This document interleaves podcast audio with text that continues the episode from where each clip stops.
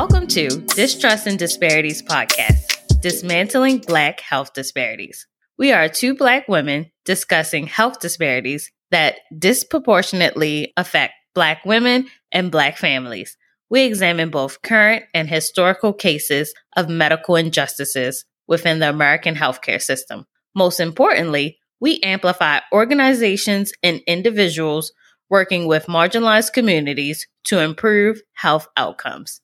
I'm your host, Jasmine Moore, a registered nurse, and I am joined by my co host and good friend, Camille White. In this episode, we discuss abortions, the controversial decision of the Supreme Court to overturn Roe v. Wade, and the detrimental impact it will have on Black women. And we highlight SisterSong, an organization working to improve the institutional policies and systems that impact the reproductive lives of marginalized communities. All right. So, welcome back, Distrust and Disparities community, family. Thanks again for tuning in. We're going to jump right into this week's episode, and we wanted to discuss what took place this summer on June 24th, 2022, because sometimes I need to verify what year we in. the U.S. Supreme Court overturned Roe v. Wade, which is the landmark 1973 Supreme Court decision that affirmed the constitutional right to an abortion. And this topic is so complex. There's so many layers, especially when it comes to Black women. We knew we had to bring it to the podcast just to discuss what's going on. But like I said, this topic is so complex that we can't cover it all in one. And we'll go into specific cases that specifically affect Black women in marginalized communities in our next episodes. But for this week's episode, we specifically wanted to break down what is an abortion, reasons people get abortions, and look at some of those statistics, and also do a simple breakdown of Roe v. Wade. And also, we want to take a look at how Black women were impacted before Roe v. Wade and also how they will be most likely impacted after Roe v. Wade has been overturned. So let's jump right into it. So, to start off, you know, what is an abortion? And it is defined as the termination of pregnancy by various means that could include medical surgery, and that is before the fetus is able to sustain independent life, you know, outside of the uterus there weren't any laws really in the US specifically banning abortion until the 19th century. And I have a quote from an article by Erin Blakemore from the National Geographic that as physicians professionalized in the mid 19th century, they increasingly argued that licensed male doctors, not female midwives, should care for women throughout the reproductive cycle with that, they begin to denounce abortion. And around that time, too, you had white women who were in the middle and upper classes. They had reproductive control because that was seen as their domain. It was a part of like the home, and they were in charge of that. But then with the 19th century, and you have the end of slavery and the influx of a lot of immigrants to the US, racist white people wanted to maintain control of the country. So they wanted to force white people to have babies because they feared that they weren't having enough to maintain the control. And all of a sudden, you have all these others, all these black mm. people, all these other immigrants coming into the country that, you know, they're going to take charge and we're going to be the minority group. And Camille, you said this was the 19th century because this is fa- sounding very 2020 ish 2000s ish, you know. Yes. This is sounding this is, very familiar, but you, yeah, this is like history repeating itself. Mm. That cliche of like, because mm, we are all very familiar with, you know, protecting white life, as someone mm. said.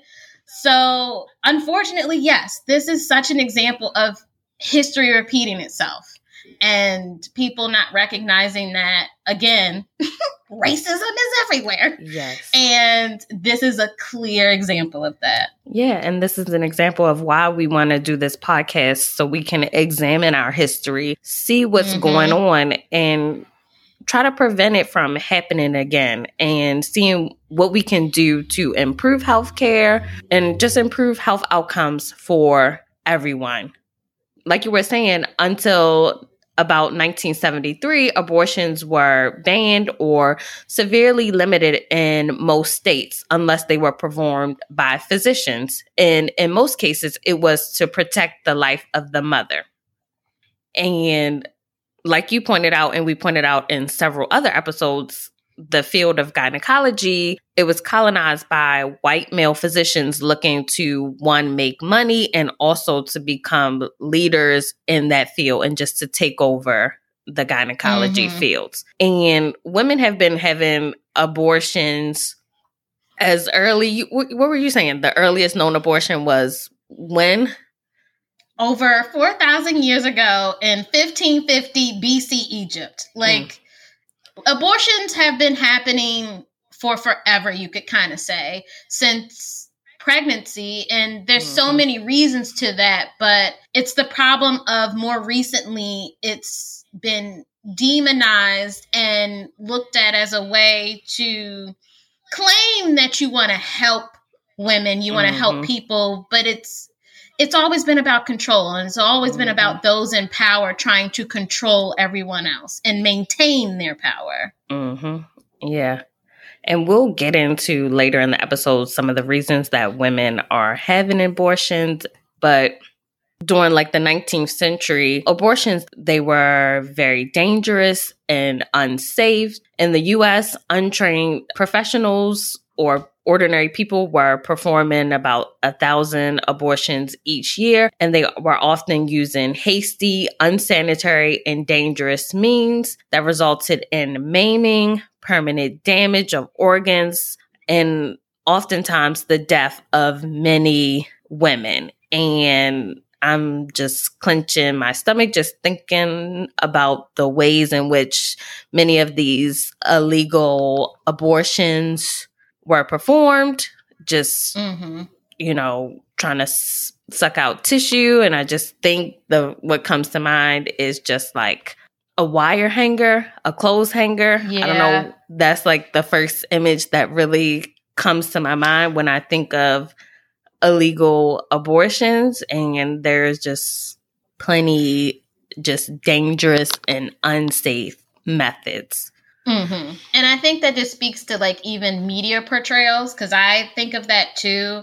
And it also shows just the desperation mm-hmm. you have when you so desperately need this outcome and without really delving deep into you know all the things that could possibly happen. You have this one goal and you'll do anything to reach that goal. And that's then to the detriment of yourself unfortunately when you are in such a desperate place where you don't want to continue the life of the the fetus that you're carrying. To yeah to even be in that space which like i can't even imagine is so terrifying. Mm-hmm. And oftentimes it was poor women, black women, minority women that were dying due to mm-hmm. illegal abortions. And I'm going to pull a quote from the book Killing the Black Body by Dorothy Roberts. She writes Half of the maternity related deaths among Black women in New York City in the 1960s were attributed to illegal abortions. Black women were less likely than white women to be able to afford safe illegal abortions and were generally denied legal therapeutic abortions performed in hospitals. Of all the therapeutic abortions performed in New York City at the time, for example, over 90% were performed on white women. And this just highlights a huge disparity. If you had money, you could afford a safer abortion, but many black and poor women could not afford it at the time. And they either died or suffered by getting an illegal, dangerous abortion performed. so many women were dying, coming to the emergency departments, just bleeding out and having just complications of an illegal abortion performed. Around this time, like the 1960s into the 70s, the court was debating legalizing abortion because so many people were dying due to botched illegal abortions. And then you also have the feminist movement, the women's rights mm-hmm. movement is also going yeah. on around this time. So women are trying to have bodily autonomy. And we're going to move on to discussing Roe v. Wade, the decision. We're just going to give a simple overview, and we suggest we're going to provide you with plenty of links in our show notes where you can further your reading because in doing my research for this episode, I did learn a lot that I did not know. There's a lot of misconceptions and myths floating around regarding Roe v. Wade, but it's a historic Supreme Court case that examined whether the U.S. Constitution recognizes a woman's right to end her pregnancy.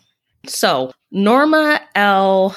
McCorvey, she discovered that she was pregnant in June 1969. It was her third child, but McCorvey, she wished to have an abortion. At this time, she was living in Texas, and Texas law only allow women to have an abortion in cases of rape or incest or to save the mother's lives. So McCorvey was advised by her friends to falsely assert that she had been raped, but there was no police report to back this claim up. Instead, McCorvey attempted to have an illegal abortion, but she discovered that the illegal facility had been shut down. So eventually, McCorvey, she visited a local state attorney seeking advice on what to do next. And she was referred to Linda Coffey and Sarah Weddington, two recent graduates of the University of Texas Law School. And they were looking to debate Texas abortion laws. So Coffey and Wendelton brought a lawsuit on behalf of McCorvey. During the lawsuit, McCorvey, they changed her identity to Jane Roe, and this was in order to protect her identity. So they claimed that Texas's state law violated Roe's constitutional right.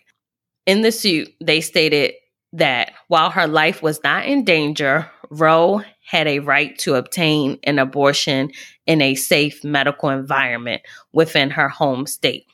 So the Texas District Court agreed with Roe's lawyer and they ruled that Texas's law violated Roe's right to privacy, which is the Ninth Amendment. So that was unconstitutional.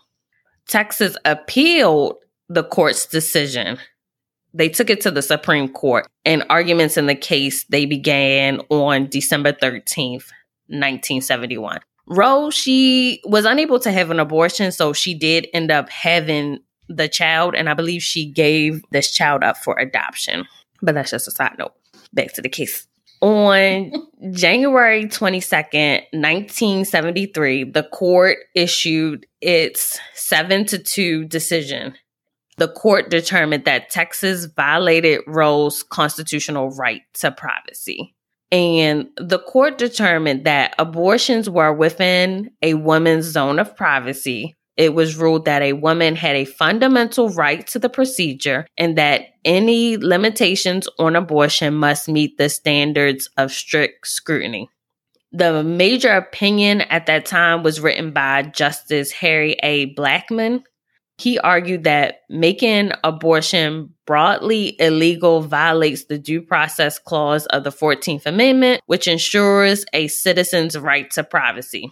The clause reads that no state shall deprive any person of life, liberty, or property without due process of law. In essence, it means that states must respect the rights afforded to Americans. So it's basically saying, within the context of Roe v. Wade, a person's bodily autonomy, what you want to do with your body, was considered a part of your privacy right. And with excessive government regulation, of a person's bodily autonomy, it makes it unconstitutional. And I know, or I'll let me finish this up first before I get into how I feel. and additionally, once they made abortions legal, the court had to divine certain characteristics of a person's life. So the state determined that in the first trimester, abortion may not be regulated by anyone besides a pregnant person and their doctor. In the second trimester, a state may regulate abortion if such a regulation is reasonably related to maternal health. And then finally, in the third trimester, once a fetus is viable, by viable, they mean can survive outside the womb, which is roughly around 24 or 28 weeks. States may regulate or prohibit abortion altogether, except in cases where the act is medically necessary to save a life. So I know that was a lot. So feel free to rewind it back and re listen to all that, or also go to our show notes and we'll highlight the specific articles that break down Roe v. Wade and they'll have more details and everything. But I will say, I didn't know that the decision was based off of the right to privacy. I don't know. Yeah, no, because that's that's never what is discussed. Mm-hmm. It's you hear the term Roe v. Wade, and all you're really told usually is the superficial, oh, it's tied to abortion and that you can have an abortion. But it was never sort of broken down, or at least not for me, in any mm-hmm. sort of educational institution that it was based off of people interpreting laws and different things in a certain way to be like, oh no, that's just your right to privacy. It's your body right. and you can do what you want to do with it. It's it's your right to privacy. Where that's what's even crazier the fact that it was overturned when like so what what now are y'all claiming? What BS are y'all coming up with now where this is wholly shifted and the way you want to look at it is completely changed when what you said in 1973 should still register today. Mm-hmm. And you bring up a, a good point with Supreme Court rulings, they set the precedent. And Roe v. Wade, the precedent, it was challenged multiple times and the scope was narrow, but they did not take away the original precedent, the right to a safe and legal abortion. But mm-hmm in June 2022, a few months ago, they basically what's happening is states get to decide whether they want to allow abortions to take place. And about it's looking like it's going to end up with like half of the states, mostly down south, are going to take away women's right to have an abortion. And also, like you're saying now, there's this twist where before when it came to abortions, they were going after the doctors that are performing the abortions. Now they're going after the women who are having abortions. And I think it was North Carolina, they're talking about giving women life sentences, also giving them the death penalty for having an abortion. And it's just like, how can you really say you care for a life when you know you're ready to also just sacrifice and kill the mother? Like, I just, mm-hmm. you know, you say you're pro life and all this, but one that does not mean that at all. Right. Like, are you caring about the mother? Are you looking at the factors that are she is considering when she is getting an abortion? And also, once she has that baby, are there social structures in place to help support the mother, also the families? Not in this country. Not in this country. Right. There is so much that we are lacking, especially when people want to say that America is the best and America is the richest and America is, you know, number one in the world. And it's just like, uh, actually, we get a grading of F in a lot of things compared to a lot of countries that are just like us in terms of industry and economy. And you can't claim to be pro life when once that life is outside of the uterus, you literally don't care because you don't have anything in place to help everybody in this country when it comes to children and those lives outside of the uterus. You don't have the social structures, like you said, to support people and enable them to raise their families in the best way possible. And even exactly. the whole thing of states having a say of like, oh, now states can control whether or not someone can have an abortion. They were already sh- like strongly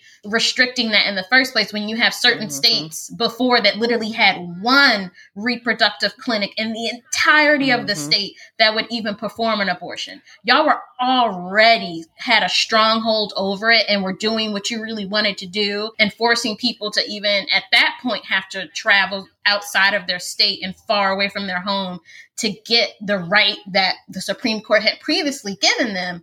And now you're just like, okay, and we can shut them down officially. We can get rid of them officially because, you know, bye bye. Like now we have a conservative court on our side to say, actually, no, we will control what women do with their bodies, and there is no right to privacy. And like you said, they're now criminalizing you mm-hmm. for even having an abortion and throwing your whole life away mm-hmm. because they're deeming your life is less valuable as a woman to a fetus's existence, which is just so crazy because it's you don't you don't care about women unless we're having babies. That's mm-hmm. what you're mm-hmm. telling us. That's what mm-hmm. you're doing with this. And certain women having babies. And yes, certain. I want to point out the maternal health outcomes in this country are horrible. So it's not safe for women to have babies. But also, mm-hmm. like you were saying, how America has become so polarized with pro choice, pro life. One of the articles, they had a quote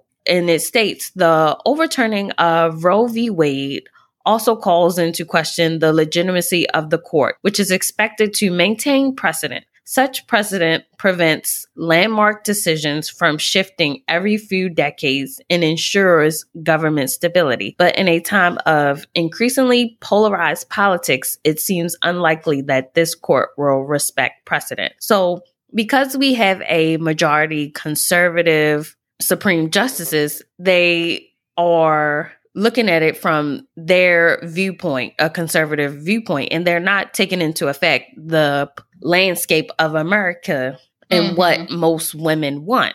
So, and also I've seen other things where Republicans they were saying, okay, let's go after other landmark proceedings, like also looking at the right to contraceptive, also looking at gay marriages. They're also looking at, I heard one was saying, let's go after Brown versus the Board of Education. It's just um, like you said, we said in the beginning, like we're living in the what 21st century. It does not feel like it at all. No. Like we are backsliding into a hellscape of bullshit. And that's what's so terrifying, but it's also the thing too of that there have been people who have for a long time said that like this had the potential of happening and people who have been screaming at the top of their lungs, especially black and brown and people mm-hmm. of color, indigenous people who have always recognized that like we have never had control of our lives truly in this country in the way that people mm-hmm. may think. Yeah, because you also have Mm-hmm. and of our bodies yeah because you have so many people running around saying that like oh you know racism is dead and blah blah blah blah blah and it's just like no it's not you're not paying attention. You're not paying attention because if you were paying attention, you would be angry, you would be worried, you would be mm-hmm. concerned. Yeah. And unfortunately, for so many people who've been actively working in this field and others to try to get the rights and protect the rights of marginalized communities, this isn't some huge shock. This isn't something that, you know, they didn't see coming because it was. The writing was on the wall mm-hmm. when you have a Supreme Court being stacked with people that are so conservative and have ridiculous views on things and some of whom don't even have the credentials to even be up mm. there but yet they are mm. and that's it's so concerning and it's just like we should not be here we why mm. we are backsliding tremendously and it's scary and upsetting and it, yeah yeah it sucks it's just crazy and we we could talk this whole episode about where we think this country is going and mm-hmm. how scared we are and you know there's there's so many things to keep you distracted but there's so much going on that we need to be aware of and we need to look back at our history and mm-hmm. you can't mm-hmm. just focus on just the headlines you really need to read the information go further even further than this podcast, listen to multiple podcasts, multiple different sources, but you have to take a deeper dive and uncover why women are having abortions, the how, the when. And if you don't want women to have an abortion, or as one podcast says, if you don't support abortions, just don't have one. And also take it a step further. Mm-hmm. Why are women having abortions? So I did want to take part of the episode to just examine some of the statistics regarding abortion. So we'll jump into that. And I want to point out like there's two organizations that collect information regarding abortion and most of the information is collected on a voluntary basis. Women aren't required to answer certain statistical information and doctors and facilities aren't required to give over certain data. The CDC, the Center for Disease Control and Prevention, they are one institution that collects information, and also the Guttmacher Institute. They try to measure certain statistics and figures regarding abortion. And there's a big gap in their numbers because I know the CDC doesn't collect information from I think it's about like six states that do not give their information to the CDC, and I believe one of them is California, and that's a oh, okay. really a lot of numbers.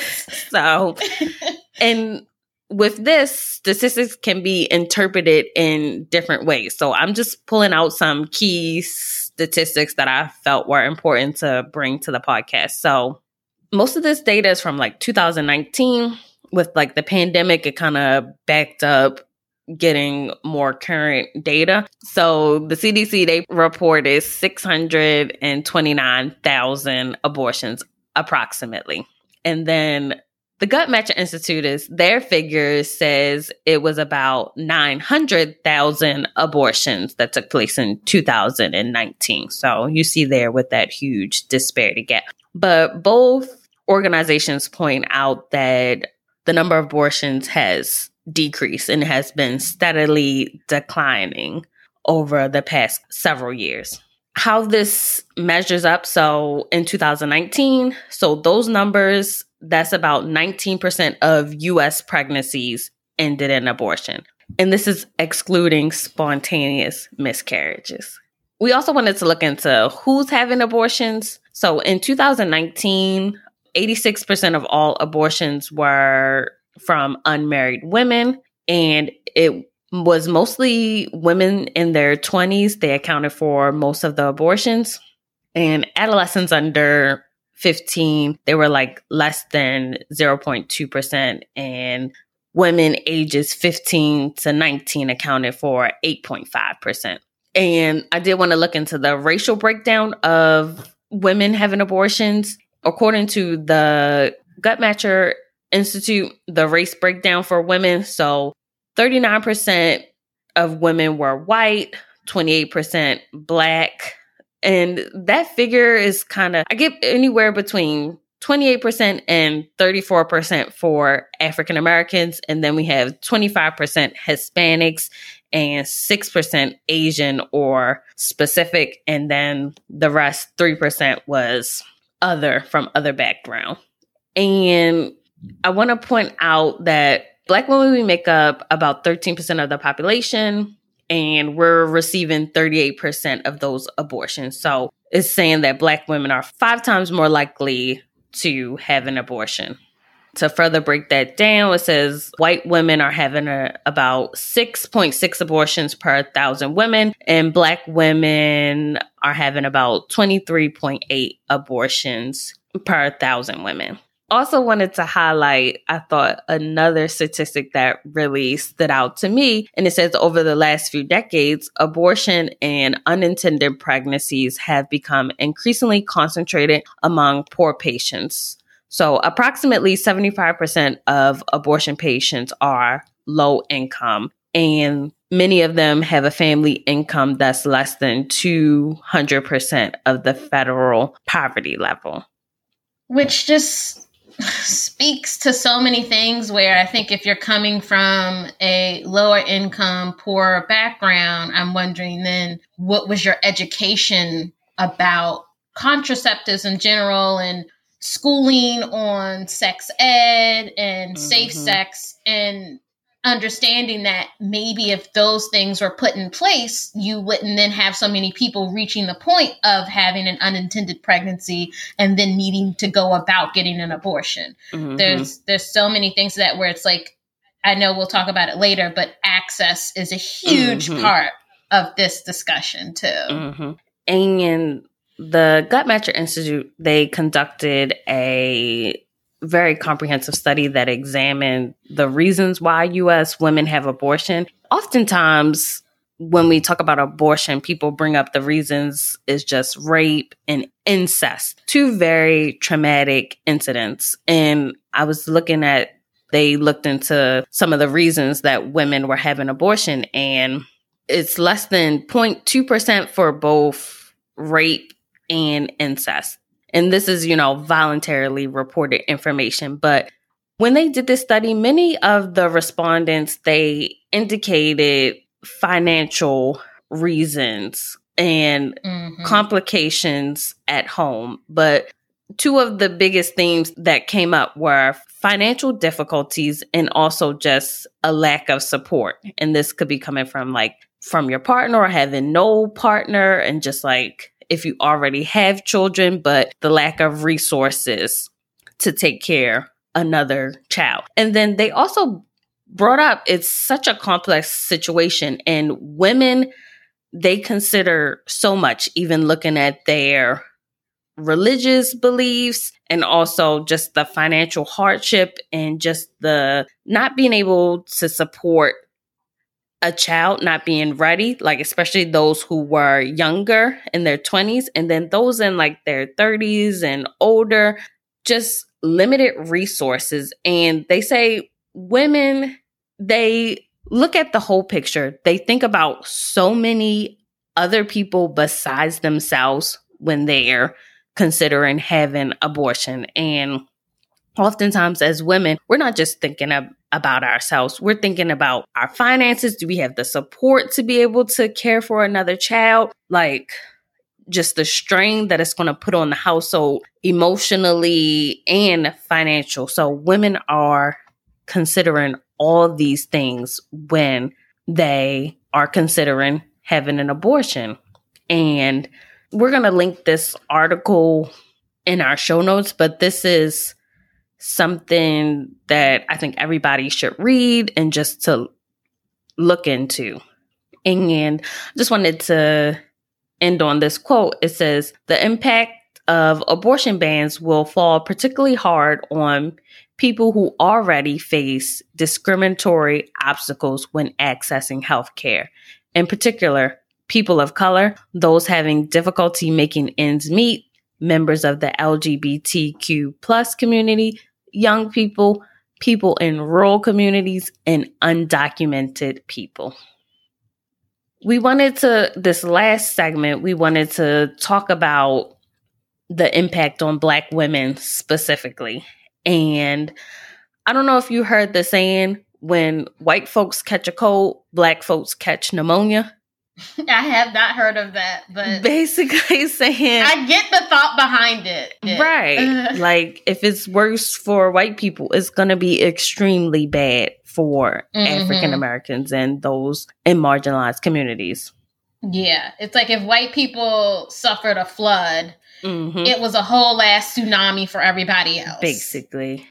And Many are arguing that ending the right to abortion will spark even greater public health crisis for Black women. It's basically going to lead to more maternal deaths, higher rates of poverty, and just greater inequality overall. We already know the statistics that Black women are more likely to die in childbirth, but mm-hmm. and like you said, we're already the highest group of women having abortions. And just some statistics that I just wanted to point out the Supreme Court's decision to overturn Roe means that Black women and Black families will suffer the most. So, this impact will extend beyond just the mother. So, research shows that when women who are already mothers are denied an abortion, their existing children are less likely to achieve developmental milestones and more likely to live below the poverty line and experience hunger. So, it's just this continuous cycle that's repeating. And, like we pointed out in the beginning, it's like history is repeating itself. If people end up resorting to illegal abortions. That could mean more people dying. And if people are having children, that means more people are in poverty, unable to access healthcare. It's just this continuous cycle. I'm just going to segue into our organization this week. So, this week we wanted to highlight SisterSong and their organization that is working on reproductive justice. So, SisterSong is a Southern based national membership organization, and their purpose is to build an effective network of individuals and organizations to improve institutional policies and systems that impact the reproductive lives of marginalized communities. And I really wanted to highlight how they define reproductive justice. So they define reproductive justice as the human right to maintain personal bodily autonomy, have children, not have children, and parent the children we have in a safe and sustainable community. That's just such a, a powerful statement we don't want to just focus solely on having abortions, but just being able to have a baby safely. If you don't want to have a baby, to not be forced to have a baby. And once you have that child, for that child to grow up in a safe and sustainable environment. Mm-hmm. That's so important because that is what I would say is a real, true, authentic definition of what you mean by pro life. Mm-hmm. You're focusing on people living and thriving and focusing on giving them the tools and resources they need to provide not only for themselves but for their families. Mm-hmm. They also point out that they believe that reproductive justice is a human right and also it's about access not choice and they point out that many mainstream movements they have focused on keeping abortion legal as an individual choice which is necessary, but it's not enough. Even when abortion is legal, many women of color cannot afford it or cannot travel hundreds of miles to the nearest clinic. There is no choice where there is no access.